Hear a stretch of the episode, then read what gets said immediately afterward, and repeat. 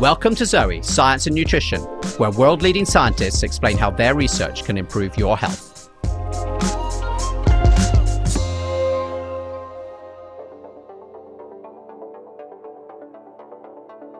Today, we have something very exciting to share with you a brand new scientific discovery only revealed within the last few days.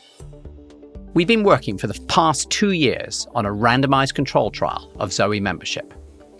Participants use personalized nutrition advice to try to improve their health. If you stick around, you can find out their results, which are fascinating. I'm excited to have my scientific co founder, Professor Tim Spector, and our chief scientist, Dr. Sarah Berry, on the show today. Tim is one of the world's top 100 most cited scientists and a professor of genetic epidemiology at King's College London. Sarah is Associate Professor of Nutrition, also at King's College, and one of the world's leaders in running very large scale human nutrition trials to understand how what we eat affects our health. Sarah and Tim, thank you for joining me today. Great to be here, Jonathan. It is a real pleasure.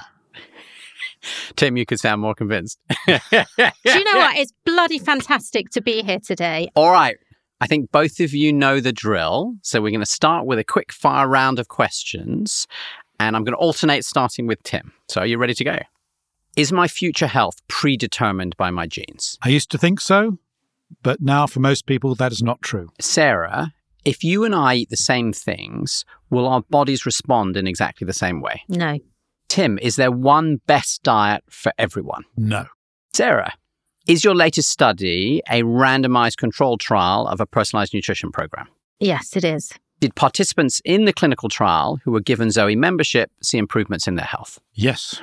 And both of you, what's the most surprising thing about working at Zoe? You can have a whole sentence now. How much fun work can be. I wouldn't have thought I'd be doing all these podcasts, for, that's for sure. uh, wasn't in my contract. but it is quite fun. We actually started Zoe um, almost seven years ago. And um, I think that uh, Tim and I have talked a few times actually about when we met. And he thought these crazy guys, myself and our other co founder, George, came in and had this idea of um, doing this whole new idea of using AI and collecting this huge amount of data and doing tests to give people personalized advice. But I think we haven't talked very often about Sarah about how you got involved, and I think that's a good maybe starting point for um, for today. Can you maybe share with us when you first met me? Do you want the unedited version Go of my it. first impression? So Yeah. I was actually first contacted by Tim, who, despite us working at King's for many years at the same time, I'd never actually met. And he asked if he could uh, have a chat with me about my muffins. I was very interested in your muffins, Sarah. Um, so I went along to Tim's office, which, as you know, Jonathan, is a beautiful office overlooking the Houses of Parliament. And I sat there to tell Tim about my muffins, but also educate him on everything that he didn't know about postprandial metabolism. And during that meeting, Tim spent. Which is what happens in your body after you eat food. Yes. And during that meeting, Tim spent a lot of the time on his phone scanning his arm because he was wearing for the first time a continuous glucose monitor.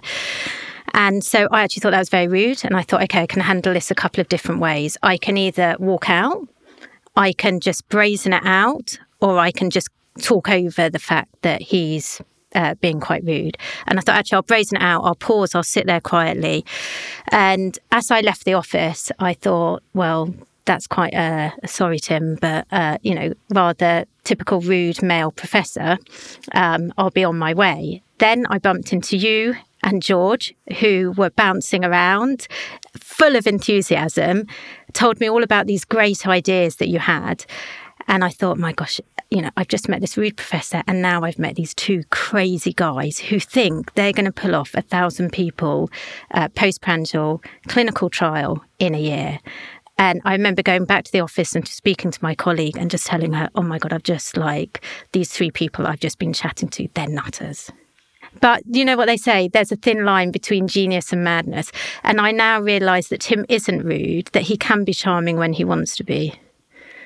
I hope you were going to dig me out of my hole as well, but is that where you're going to Well, start? no, I- You're still just crazy. I said there's a thin crazy. no, there's a thin line between genius and madness, and I realise there's a majority of genius in you and George. That's very kind. I think I think no one's going to believe that now. They're like, oh, you had to overcompensate, but but maybe not completely mad. And actually, um, we've done a lot of clinical trials since then. And the one that you're referring to, right, was the first one we did. A thousand people, most of them twins, that led to the first two Nature Medicine papers, and sort of gave us that first version of um, of Zoe.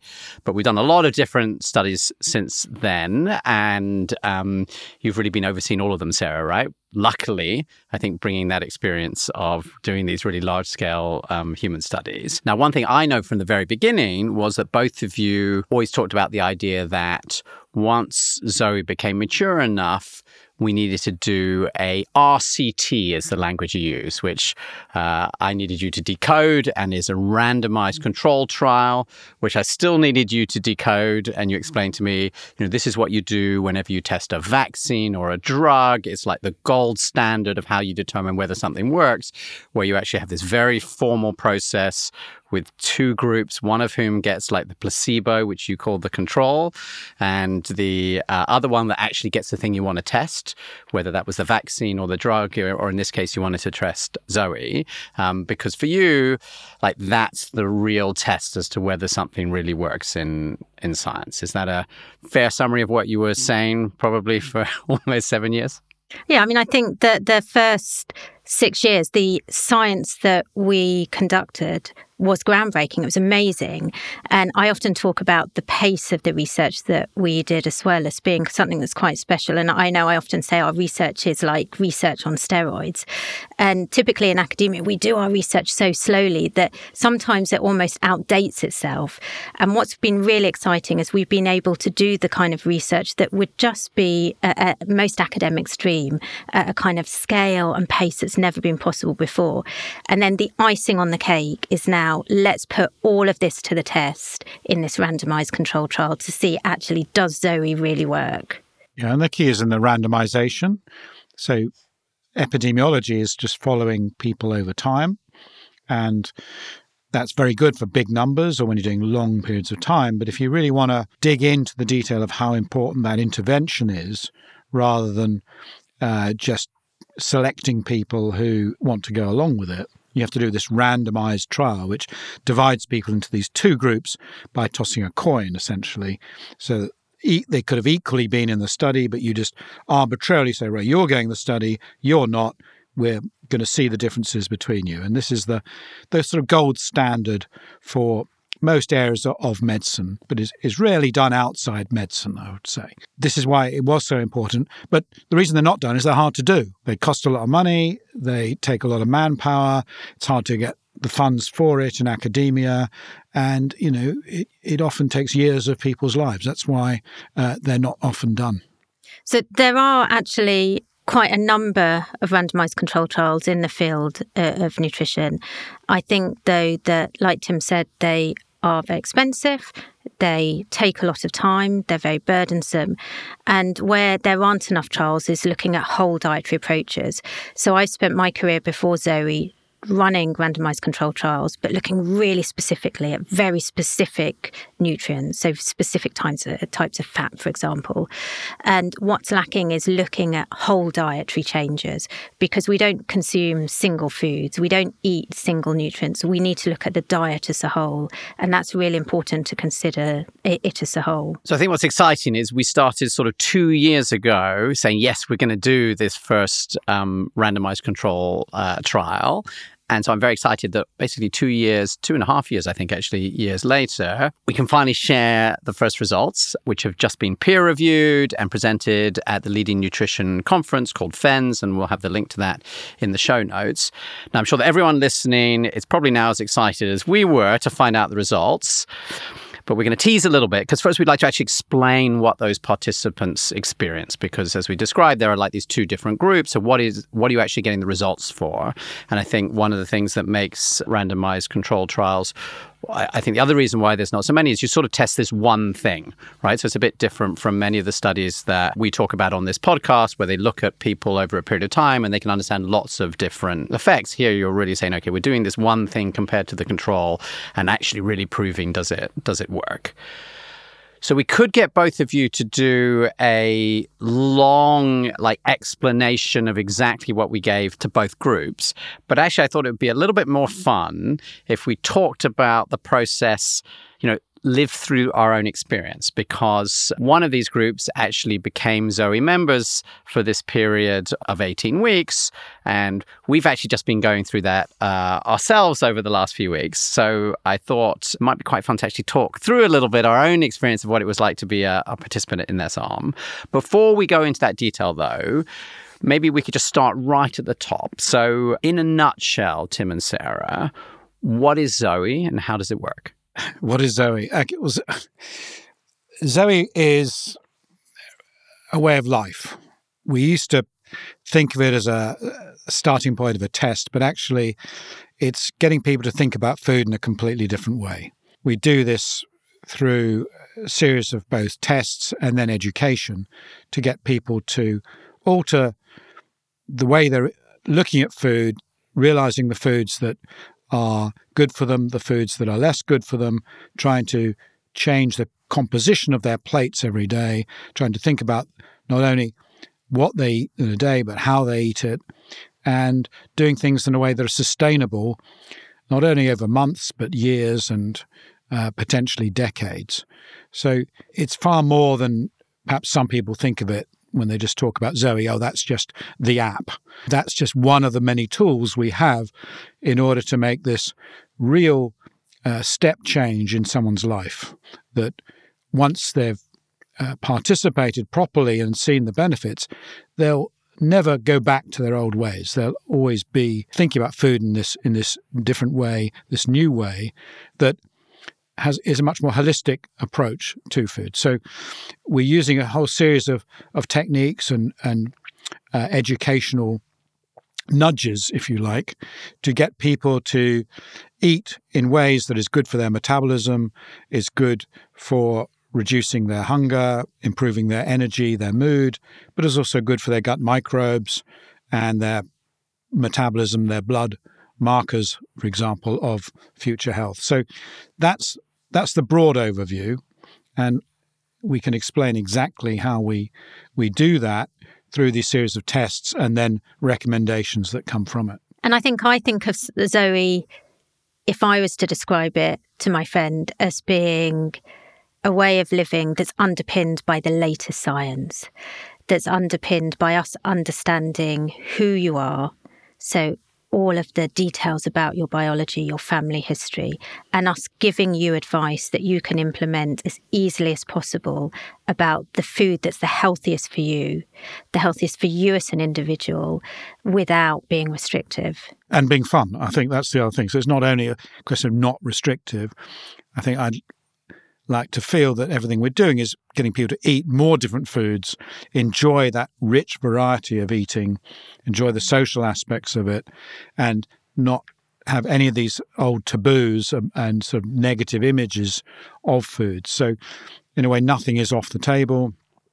Um, you can eat every, anything you like, but you just realize what is a treat and what's what's a staple, and getting people to really engage in food and understand it, where it comes from, what's behind those labels, hopefully how to cook a little bit more, you know, what to pick in a supermarket or an off a restaurant menu, be more adventurous.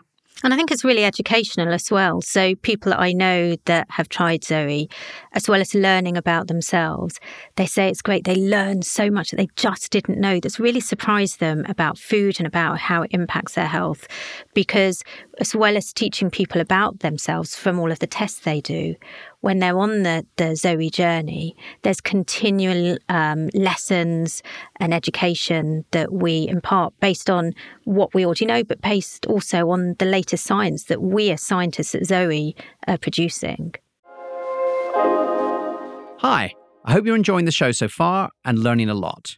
If you're not already a regular listener, I hope you feel like you might come back. Make sure to hit the follow button so you know whenever a new episode arrives. We release each week ad free as part of our mission to improve the health of millions. To help us, I'd love for you to share the episode with one person you think could benefit. Okay, let's get back to the show. So let's let's talk about maybe the the steps that the participants in this trial went through. So maybe start, you know, the, the first thing that we're doing is like getting this big yellow box and doing these tests for the first couple of weeks. Could you explain a little bit what happens? And Sarah, maybe you can help us to understand a bit like what's the science behind that? Okay, so the participants who were randomized to the Zoe arm of the trial went through essentially the same experience that people who uh, purchase the Zoe program and become a Zoe member.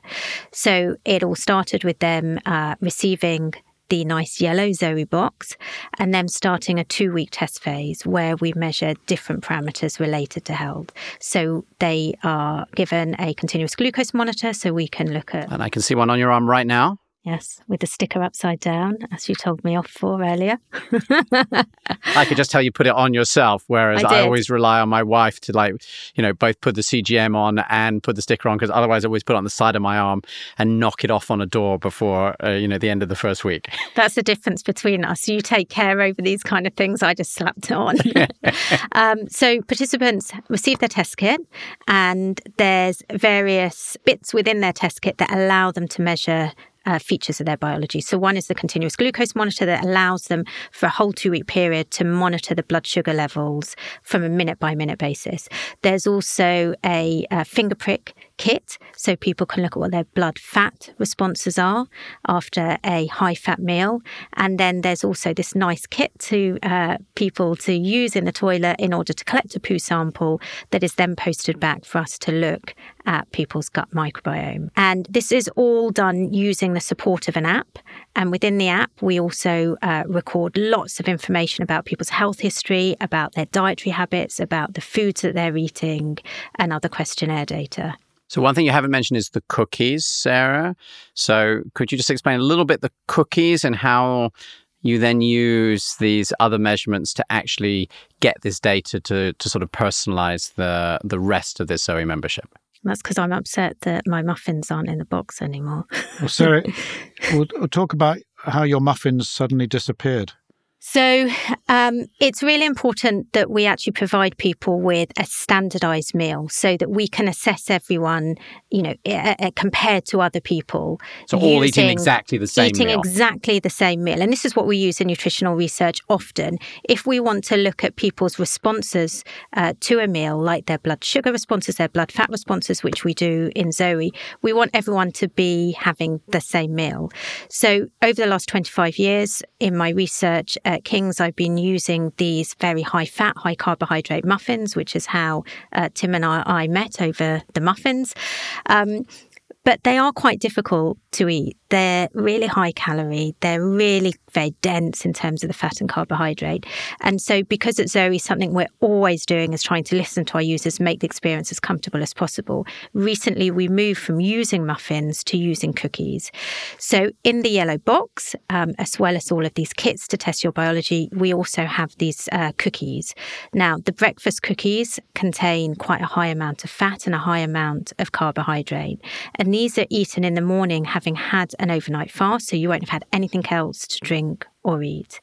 And then four hours later, we ask you to eat a lunchtime cookie. And these lunchtime cookies are this bright blue colour. And the reason is is because we want to look at something called transit time, which is the amount of time it takes from consuming uh, eating a meal to actually appearing in your poo. And this is because we know from our own research it tells us something about the health of, of your gut. And so, why? Because I think people listening to this and saying, okay, so you're going to make me eat a meal, but Uh, completely random? Why are they full of fat and carbohydrate? Like, have you just made this up 25 years ago and just convinced the rest of the world to, to follow on? Is there any logic behind why you're doing this? There is some logic, yes. So, what we know is when you consume a meal that contains any nutrients, fat, protein, fiber, carbohydrate, you have very short term changes in lots of chemicals in your blood. And we know that these short term changes that occur in your blood after you eat a meal actually underpin many of the long term changes that food and diets have on your health. So, what we want to do at Zoe is give everyone a standardized dose of fat, a standardized dose of carbohydrate, and look how they change the circulating levels of blood sugar. Um, and of blood fat. And the reason is, is because we know that if you have a very high level of blood sugar and a very high level of blood fat after eating a high fat or a high carbohydrate load, that actually it initiates this kind of cascade of downstream effects. So it initiates um, unfavorable effects if it's repeated at this high level, such as inflammation. And we know that this therefore underpins many chronic diseases such as cardiovascular disease and type 2 diabetes. So what we want to do is we want to assess what is the level of people's responses to a standardized meal in blood fat, in blood sugar, so we can look at how it might be impacting their long term health. And people don't all respond in the same way?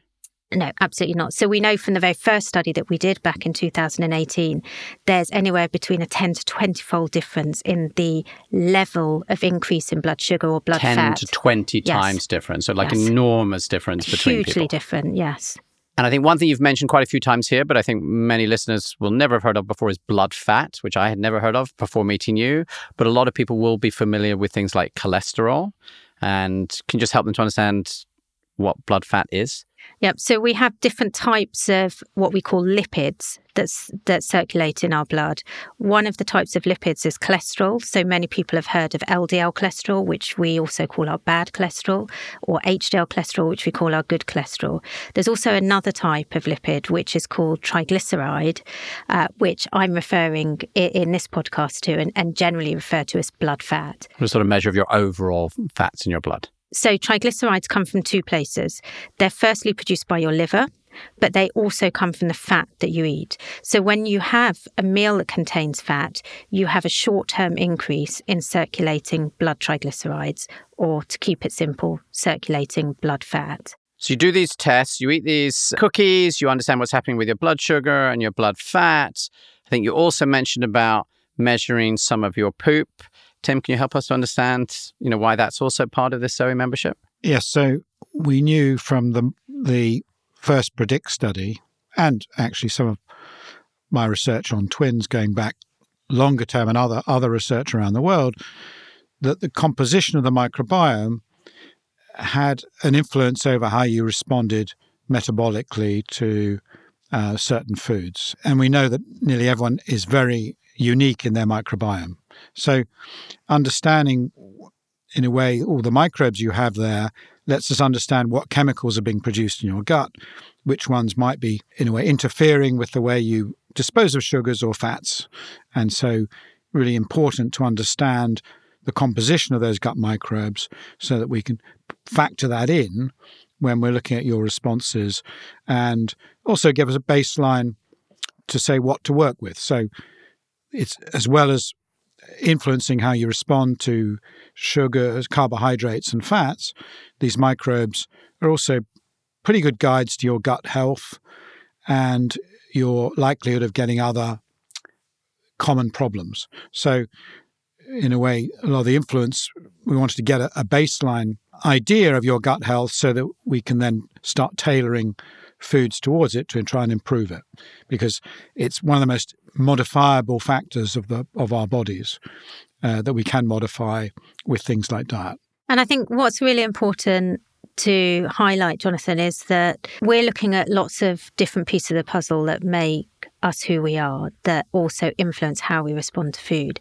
So there's lots of kits out there, or products out there that are measuring single pieces of the puzzle.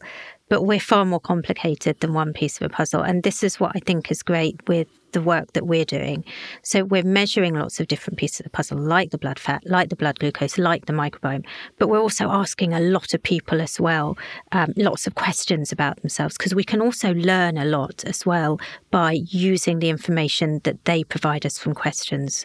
And we do that in the app as well during that initial phase. Amazing. So you've collected a lot of information from these participants who are just starting in the experience of the Zoe membership. All those tests go off, takes a few weeks, the results come back. Talk us through what now happens for the rest of the period in this study. So I think after you've done all the tests, it's important just to step back a moment. After you've done all of your initial tests, you will still be for a whole two week period monitoring your blood glucose levels to different foods. You'll be logging the foods that you're eating so that we can really understand the timing of the foods that you eat, the types of foods that you eat, as well as uh, the nutrients that, that you're eating. Then there's a period where, like you say, you're waiting to get your results back. But we uh, help people and guide people through the whole journey. So even when people are waiting to get their results back, then we're also educating them about things that they might not have thought about relating to food and health. So we start the journey even before they get the results back. And then after a few weeks of having the results been sent away, the Zoe participants then get a report back that tells them about their puzzle. So it tells them about their blood sugar control, their blood fat control, their microbiome health. And it's all integrated together with all of the questions that we are, ask them as well in order to deliver their own Zoe score that can guide them on the best foods for their health. So, can you talk me through a little bit then about the continuing? Because this is now just a few weeks into what I think is an 18 week trial here. Is that right, Sarah? So tell me what happens. They get the results. What what are they? You know, what are they then getting that is hopefully going to be something you can test and see has some um, some impact. So the participants on the trial, just like the Zoe members, once they've got their results back, they have access to our app. And by accessing our app, it means that for any food that they're eating, they can look up what their Zoe food score is for that so that they can be educated in how it impacts their health. So we give them guidance on whether this is a kind of food that has maximum benefit for their health or whether it's a food that they might want to eat less frequently. They also have daily lessons and daily advice throughout this 12 week period that's educating them again on other aspects that we know are really important, such as the importance of sleep, the importance of physical activity, the importance of factors like fasting, for example, as well.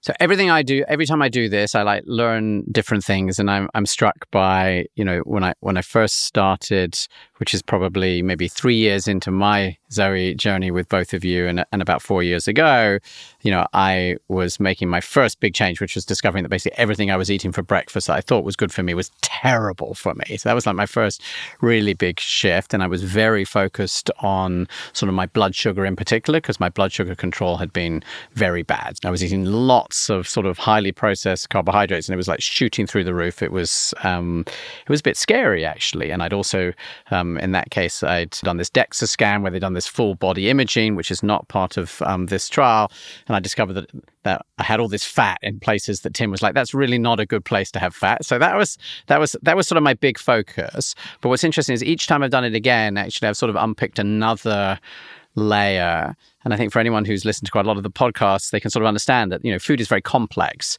and it's not just like one change or two two changes. There are all of these different things. So I, I maybe you could both share something that you know when you've done this again, or certainly in the last twelve months. What have you sort of like discovered and and and shifted? Well, I, I, I've recently discovered that delaying my breakfast makes quite a big difference to me, my energy levels and my mood and things. I've started swapping around some of my my lunch, my lunch, for example. And um, what do you have for lunch today, Tim? This is always the number one question we get asked.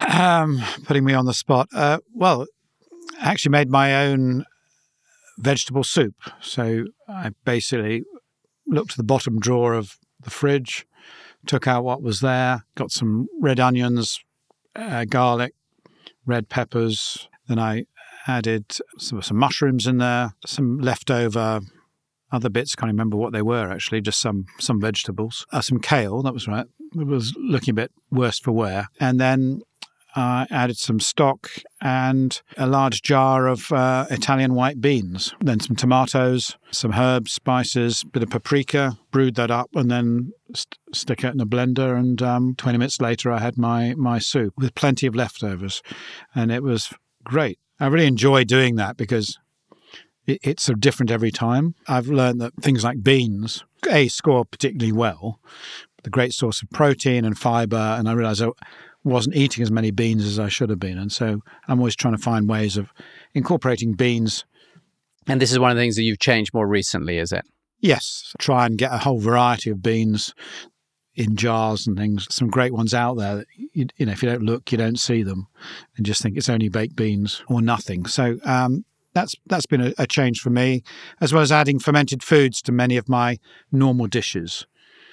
So, for people who know me, know I'm into my kimchi's and my sauerkrauts and things, but I've actually started adding them to salads and salad dressings and cheese and things. So they're not an unusual thing to be eating. So you can have them more regularly. So I'm finding that interesting as I'm experimenting with that.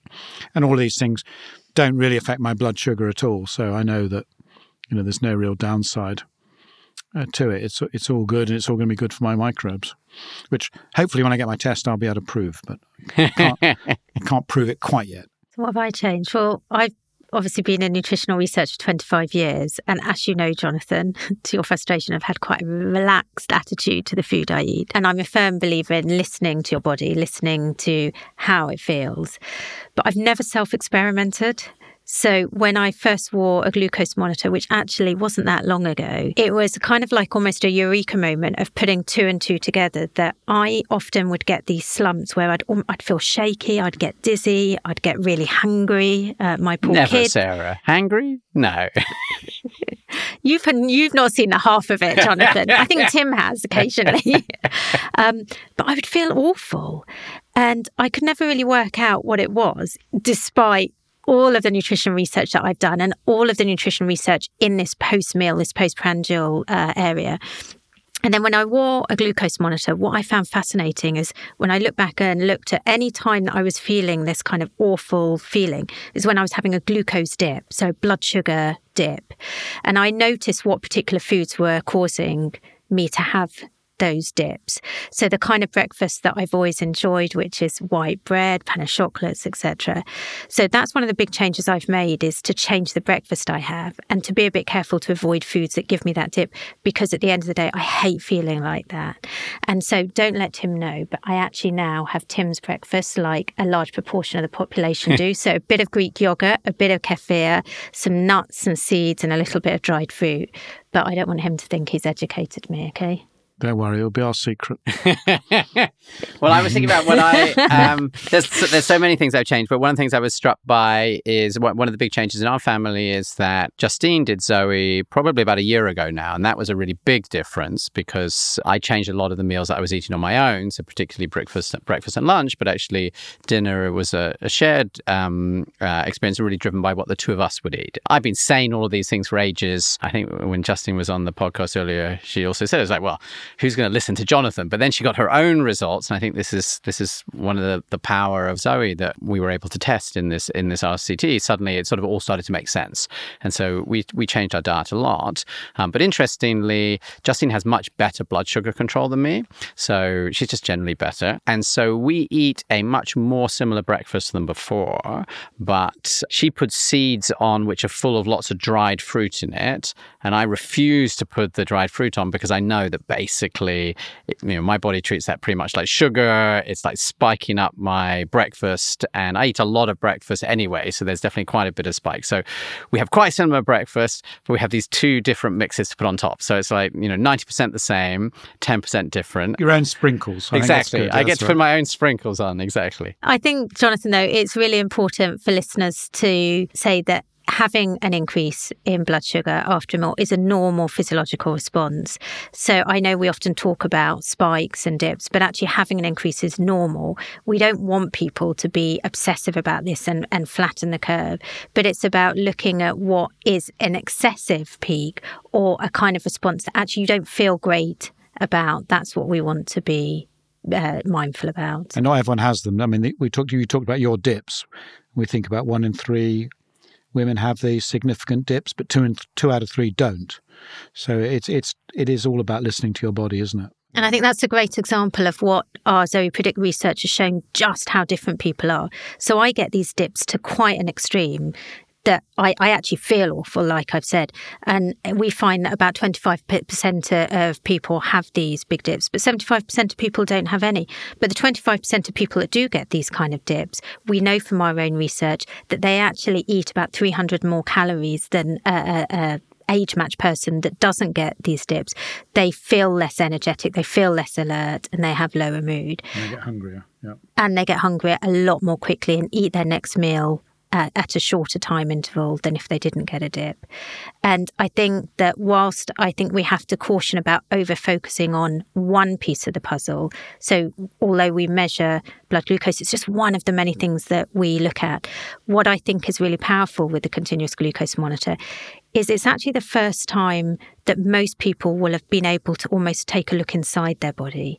So I think it's a really good way for people to see, wow, the food that I'm eating is actually impacting me here and now, not in 20 years, not in 30 years, but here and now. And actually, I can make changes to the here and now that in the long term will have a favourable effect. And we create these scores which combine looking at the blood sugar, looking at the blood fat, looking at the microbiome, understanding things like ultra processed food, but then looking at you as an individual, right? So that they're they're quite different depending upon whether your blood sugar control is um, good or indeed you know risk factors that you might have had in, in the family. I think some people listen to this and saying that then suddenly you give them this like fixed diet from day one that they just have to follow. But maybe just finish off by helping helping people to understand. So what happens? How are you guided through? Because these participants were were well, who were these participants? What was their sort of average average starting diet. Maybe just talk through a little bit how the app was guiding them as a program. And then I think we've teased people for long enough. Let's talk about like how the study came together and, and, and what the results look like. So the people that took part in our study were representative of the typical uh, American. Age 40 to 70, all slightly overweight, not particularly healthy, but not uh, either very unhealthy either. So pretty generalizable to everybody in Western Europe.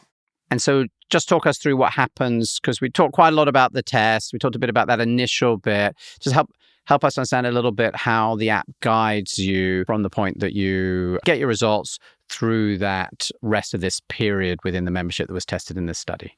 So after the participants got their results in the in the Zoe arm of the trial, they were given their own personalized scores for each food and they were given recommendations of menus and uh, ideas they could they could use. They were given healthy swaps of ways they could improve their breakfast scores, for example, and their lunch scores, and they had access to coaches to enable them to do that. So over the next few weeks, they got more confident about swapping out their foods for more healthy ones, knowing what to pick at the supermarkets and sometimes downloading recipes and using those them- themselves. So, generally, the idea was as time went on, they were getting uh, a much better idea of what suited them and their health and were consistently getting good scores. Both by the meal, by the day, and then they would get a weekly score to check they were on track. And they were able to log in with their digital coaches to see they were on the on the right track. And at the same time, we were asking about all kinds of things like mood and sleep and energy and exercise and all these things that are, are very important to, to this idea of uh, this being a long term plan rather than just a short punishment, if you like. So we wanted to check that they were very much engaged, but also uh, able to sustain it and enjoy it. So tell us about the control. So the control group were individuals. So these were randomized randomly. And so where one group got the Zoe kit and the test and the uh, the program. The others were given the standard advice that all Americans are given through the American government, which are very similar to the UK Eatwell guidelines, which are used by government and NHS and GP surgeries and nutritionists uh, around the country. And essentially, this is telling people to eat more fruit and vegetable, uh, they're telling them to have a balanced diet. They're telling them to generally eat less fatty foods, eat more starchy foods and grains, and uh, use eat low fat products wherever possible, such as spreads, and to try and record their calories so that they are not exceeding the calorie limits for men and women which usually around 2000 or 2500. And you didn't mention calories before, but was there a calorie control in the people following the Zoe membership? No, in the Zoe membership program, we don't discuss calories. We've discussed this at, at great length and researched and found there's no evidence that calorie uh, counting is a useful, practical tool long term and calorie restriction diets don't work for the vast majority of people doing This is them. one of the important differences between the. So this is a big difference between official guidelines in most countries and what the Zoe program is is trying to teach people. And it the calories, in a way, are, are in my view, a very negative view because they're distracting people from eating high quality diets. They're obsessing about one particular facet of it, which is this artificially measured energy measurement, which means rubbish food can have very low calories but be really bad for you, and some really good food can have high calories and be very good for you. And this is why we're absolutely against it. But the people in the control group were told to do these things, some of which we agree with, like eating more fruits and vegetables, some which we don't, like low fat foods and counting calories.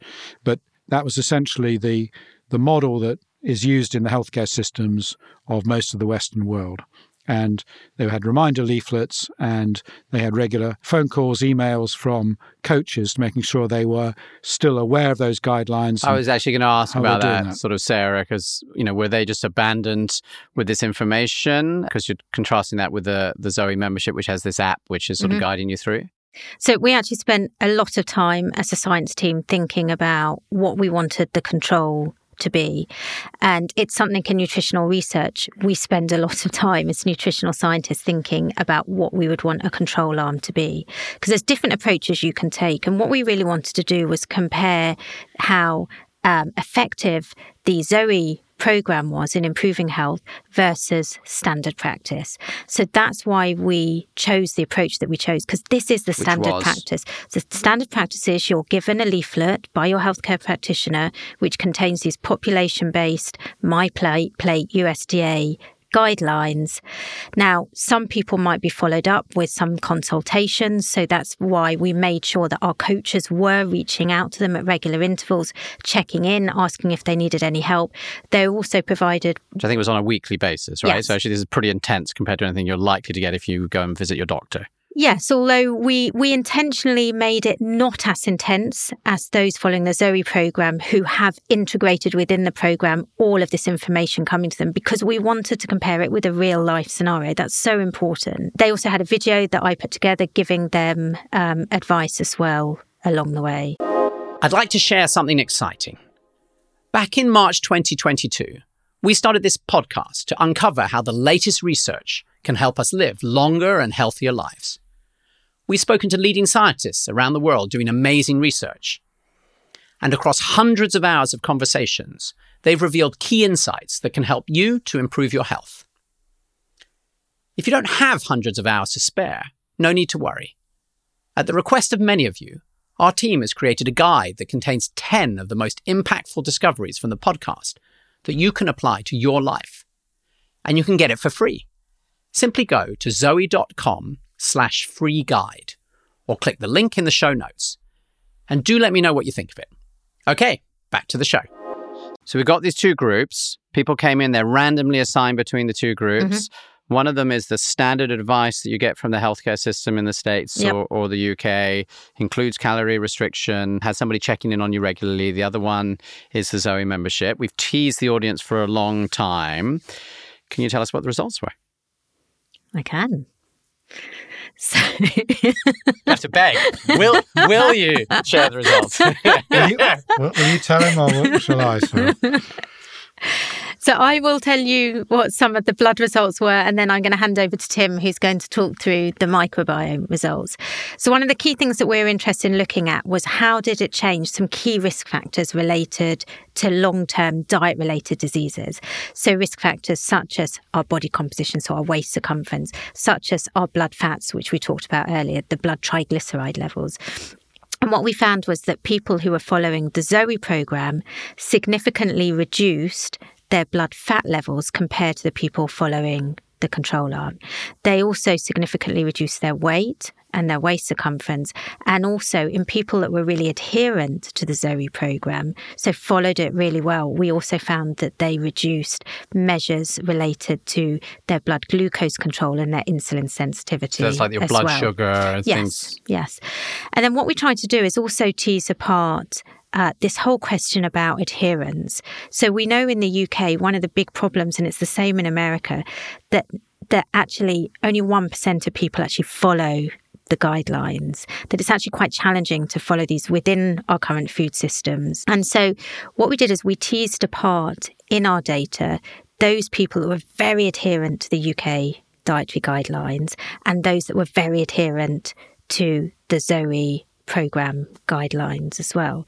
And what we found is even when we selected people that were really adherent to the control guidelines, so the population based guidelines, and compared them to those really adherent to the Zoe guidelines, that there was still this big difference. So Zoe, the Zoe program was still causing a big, significant improvement in the blood fats, in the body composition like weight, waist circumference, and also blood pressure as well.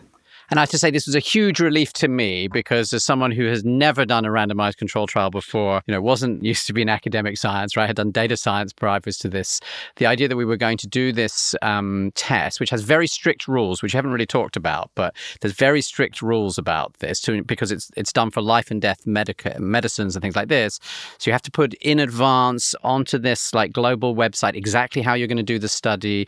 You have to commit how you're going to measure it before you do it. Um, you have to commit that you're going to publish the mm-hmm. results. Mm-hmm. So basically, it's a bit scary. You, you spent- were very nervous. I remember you took a bit of convincing that this is uh, was necessary pain because the, yeah, there's always some uncertainty. Yeah. And well, and I, you can't hide. This is what I think is great about research is if you do it properly like we did, where you register your trial on clinical trials registration so everyone in the world can see that you're doing and you have an obligation to report the results. So even if we had found that the Zoe program didn't cause these significant improvements, we would as scientists be obliged to publish these for the world to see. So, yes, it was a big chance. Yeah, I was like, wow, we spent all of this years doing this. We might prove it doesn't work, and I guess we'll just have to shut Zoe down. That was a, I was a bit nervous. I mean, Tim, how many of the wellness you know things that are out there actually go through this randomized control trial and how much of the advice that we hear about things that we should um, eat or take if you look in this space in this wellness space of all the apps that are out there everything from your smartwatch to you know these heart rate monitors and all this other stuff nothing has a randomized control trial in it. So it, it really is extremely unique that uh, we're doing this and, and putting our our heads above the parapet uh, ready to be taken down. And in doing so you are exposing everything you're doing to criticism which companies that never do it never publish results or never are, ne- are never being exposed to I think as well, going back to the results, there's some other really quite novel results for me as a, a, nutritional scientist that we never ask people in research, how do you feel? So we do all of these, what we call objective measures, you know, take blood samples, take blood pressure, that sort of thing. But despite running 30 randomized control trials in nutrition science before joining Zoe, I've never actually said to someone, "How did you feel?" Which is quite funny. That's after all how we live our life is how we actually feel, right? Like it seems odd that you've never did that. Before. I know, but I think we're we're so preoccupied with these very objective, clear cut, you know, chemical measures. Gosh, we mustn't do anything wishy washy, like even ask someone how they feel. And so I've actually found it really exciting that one of the results that I think is most interesting uh, for me, because it is quite novel, is we did ask people, what's your mood? What's your skin like? How energetic do you feel? How hungry do you feel? And we found that actually the differences in energy, in mood, in hunger, um, and many other of these self reported feelings were a lot better in people following the Zoe program compared to those following the control. So, for example, we found that nearly 50 percent of people following the Zoe program had improvements in energy compared to only about 10% in those following the control. We found that sleep improved in 35% of people compared to less than 10% of people who were following the control. And we found that although people were reducing their weight, slowly, but reducing their weight, reducing their waist circumference, which we know is really important in terms of our, our health, that actually they felt less hungry.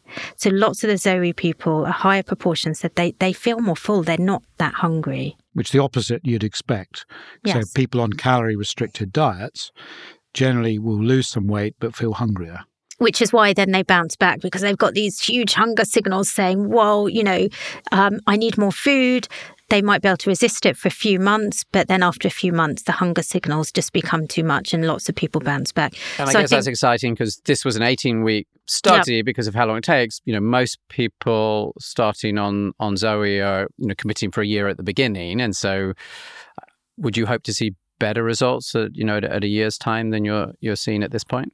Oh, I think absolutely. The trajectory that we see in the results because we actually took measurements halfway through as well.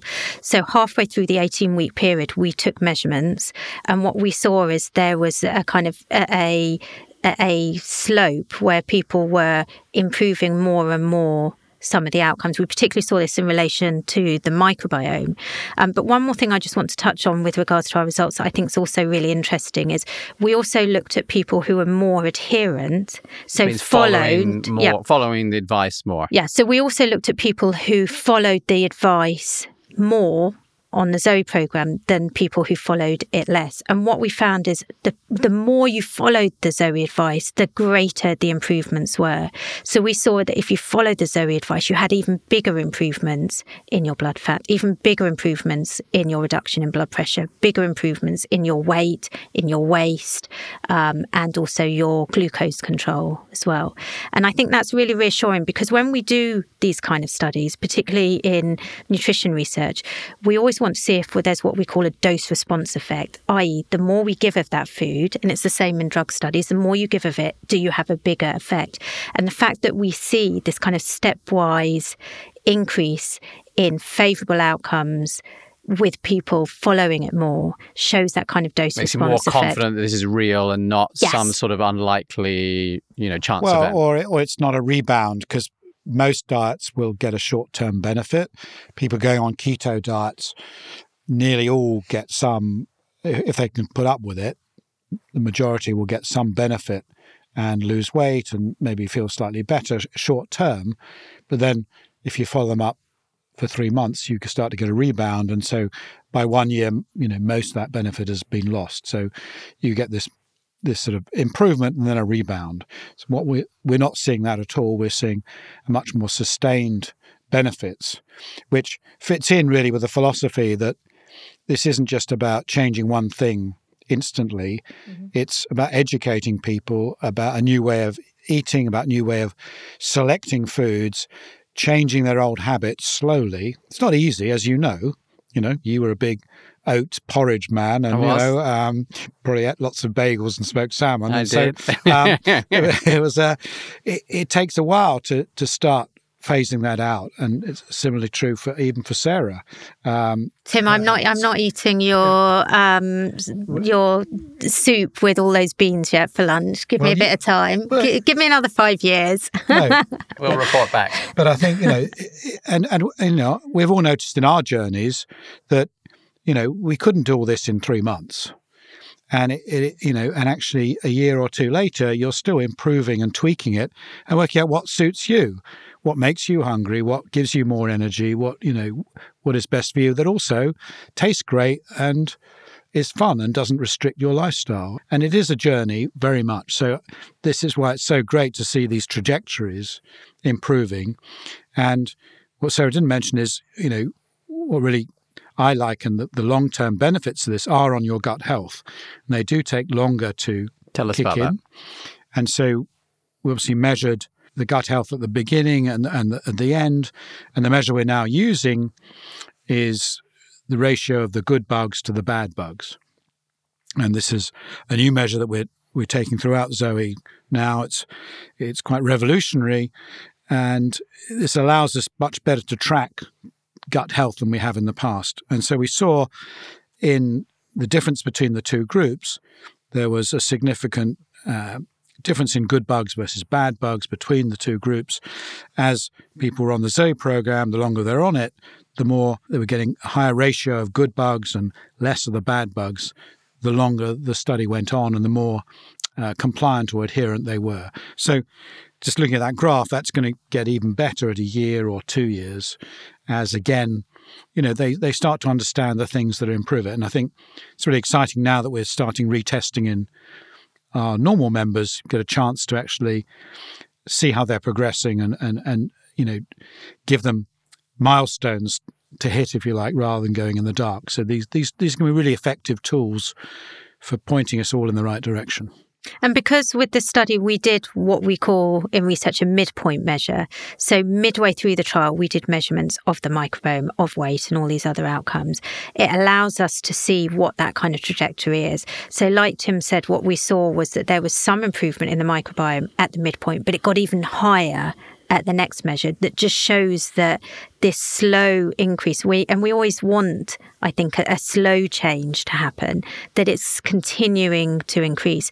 And what was interesting going back to the control group and what we were talking about with weight and the sustainability we found that there was a very small reduction in weight in the control group at the midpoint measure but then we found that it rebounded above their original weight in the control so group. So they lost a little bit of weight at the beginning and then they, and then they went above. They went back above. And that's what you see with all calorie focused weight loss trials. You see exactly that. You see an initial weight loss and it rebounds up. We saw exactly that. But what we saw with our trial is um, a small amount of weight loss, quite similar to the control group at that midpoint, but then it continued along that same trajectory at the end point. So continuing losing more weight at the end than at the beginning, than at the middle. Yes, absolutely. That might be because the microbes are improving as well, so they're giving off the good chemicals. They're helping the whole system, helping your energy management system work much better, and people are choosing foods. Uh, rather than being low calorie, are actually um, helping them reduce the hunger pangs. And, and it's a process, thing, right? They're not suddenly switching yeah. to this perfect diet on day one. This is a, a process of adjusting what you're doing. So, one thing I'm struck by is normally when you do these RCTs, like it's on some sort of drug, you prove it works, and that's it, right? Then you go out and you try and sell it as much as possible around the world and hopefully, you know, treat some sort of serious issue. So is that the situation here? Is that sort of like great big check mark? Um, you know, the Zoe membership works. Well, great big check mark. The Zoe membership works, and importantly, the Zoe membership works actually in a nationally representative group of people who hadn't heard of Zoe. Yeah, so these aren't these, are, these, these aren't our typical customers that are already like really motivated to change their diet. So I think that's really worth a mention. But no, it's not, Jonathan. We are continually improving the whole experience. And that's what's really exciting for us on, on the science team. So, how the program looks now versus how it was when we did the study, even though it only finished just over six months ago, it's even better. So, in the publication and when we presented the, this research, we talk about it as being our first version, and it's our con- first version of our first version of the Zoe program because it's continually evolving as we learn more from our own data. So there's loads of new features that are now in the program that I think make it even better and a lot better. And so what I want to do, actually, I'm going to ask you now because you can't say no uh, in this situation. In a year, I'd like to repeat the RCT which means a lot of money and effort. because I think that actually in a year, with all the new features that are going into it, we will double the improvement that we've seen. I genuinely believe that. I think that sounds amazing. I think one of the things that you know we talked about that excited me. So sorry, from... sorry. Did you say yes? You'll give us the money the to do again. that. We would like the money to be able to repeat the RCT in a year. Let's do it. You've got to, we've got to hold him to that now, Tim. Yeah. Let's do it. I, I, and I think uh, what I was going to say is one of the things that excites me is, you know, coming from sort of a background in, in data science and technologies, we're just used to our technology constantly getting better, right? We all know that the iPhone today is so much better than before, that the experience of using Google search or whatever compared to when it first came out. And generally, that's not the way that we tend to do things in healthcare for some good reasons, but it's also part of what makes it, I, I, believe, so slow and hard that you have this huge long period for many drugs is like 10 years and a billion dollars to do the RCT, and there's no mechanism to then keep learning and, and improving it. And I think what's really exciting with this approach, where everyone in Zoe can choose to participate in the studies and give more data, and we can keep measuring these things all the time, is you can really continue to improve this dramatically. And I, I think that for me is the thing that, that really motivates me to come in every morning. Yeah, and it's super exciting. You're absolutely right. And we're doing things that we couldn't do if we were a, a, standard medical device company. We'd have to lock in whatever we found two or three years ago and sell it. And we know it was out of date. And it, no, it was really, we could do much better, but, the rules would be so limited. So this is a fantastic opportunity for people in this sort of lifestyle space to make all the running stuff that the old traditional pharma and medical devices just can't do because the the old the rules are just absolutely wrong for the for absolutely. The, for and the of course, technology. we don't treat any disease. It gives us more more much more flexibility there. But it, I think it is this amazing opportunity ultimately to come up with something that is just so much better because of this ability to keep improving. So yes, I think it would be great to do it again in a year because I think the the, the playback of everything you're and the rest of the science team are learning should allow it to be much better. Yeah, and I think what this study has shown us is that we're on the right path. We knew as scientists, we believe we're on the right path, but it's proven we're on the right path. But like Tim said, what's exciting is we're going to go even further on that journey. And the further we go on that journey, and the more data we collect, and the more features we add, and the more we learn about what is impactful and what isn't impactful, then we're creating a program and a, a way of life that people can follow that we know will have the maximum benefits for their health. Brilliant. Well, let me do my quick summary. I think uh, um, in this case, it's all very clear, but I will do quickly. The first thing is I think we said, look, we've just done this big randomized control trial. It's really exciting. We've just announced it at this big conference. It's really extremely unusual to do something like this, but it's really important, we think. Uh, we ran with these two groups, one having the same experience as if they were, you know, members of Zoe, the other one with this control, which is very representative of sort of what's supposed to be the best advice that you would get in, in the States or in the UK if you went and saw a doctor with actually probably quite a lot more support than you would uh, generally get. And the good news is the results show that Zoe works. We saw improvements in lipids, which is the um, uh, blood fats. We saw improvements in weight. We saw improvement in waist circumference, which you know you said briefly, but I think um, we know from a lot of the other podcast is directly related to health, which is why I think it's it's something that uh, is so important. And then, really excitingly, for people who are more adherent, so there's a big range of how much people within the Zoe um, arm of this study followed Zoe, and for the people who who actually really followed it quite closely, we saw significantly better results than that average. You you saw bigger improvements in all of those measures. Uh, and you also saw a bunch of improvements in things to do with um, uh, blood glucose control and insulin and, and these things, which uh, we know are very important for, for things like diabetes. And then amazingly, we also asked them how they felt and saw these really profound differences between the two arms, one of which which is all about calorie restriction, which we know is really difficult and not very sustained, one which is really about saying actually nothing's off the table. And there I think you said half of the people, for example, said they had more energy who were following the, the Zoe arm. Is that right, Sarah? That's correct. Brilliant. And finally, we said we think the best is yet to come. And uh, you signed me up on air to spend the money to launch another RCT in a year's time. So uh, we will keep you posted. And I think final thing to say is there is a full written paper that's in sort of the peer review process. That always takes a long time. So you start generally by having this peer review process with these conferences, which is out. There will be a paper that um, follows. Uh, and we will, of course, share that with everyone when that happens. Thank you. You got it. Amazing. Thank you both. Thank you, Sarah and Tim, for joining me on Zoe Science and Nutrition today. It's been an absolute pleasure to have two great scientists share their incredible research with you today. And to give you the first glimpse at how Zoe's personalized nutrition program actually performs in a randomized controlled clinical trial. If after listening to this, you'd like to see if Zoe can help you with your goals, then you can learn more about Zoe and get 10% off by going to zoe.com slash podcast. As always, I'm your host, Jonathan Wolf. Zoe Science and Nutrition is produced by Yella Hewings Martin, Richard Willan, and Tilly Fulford. See you next time.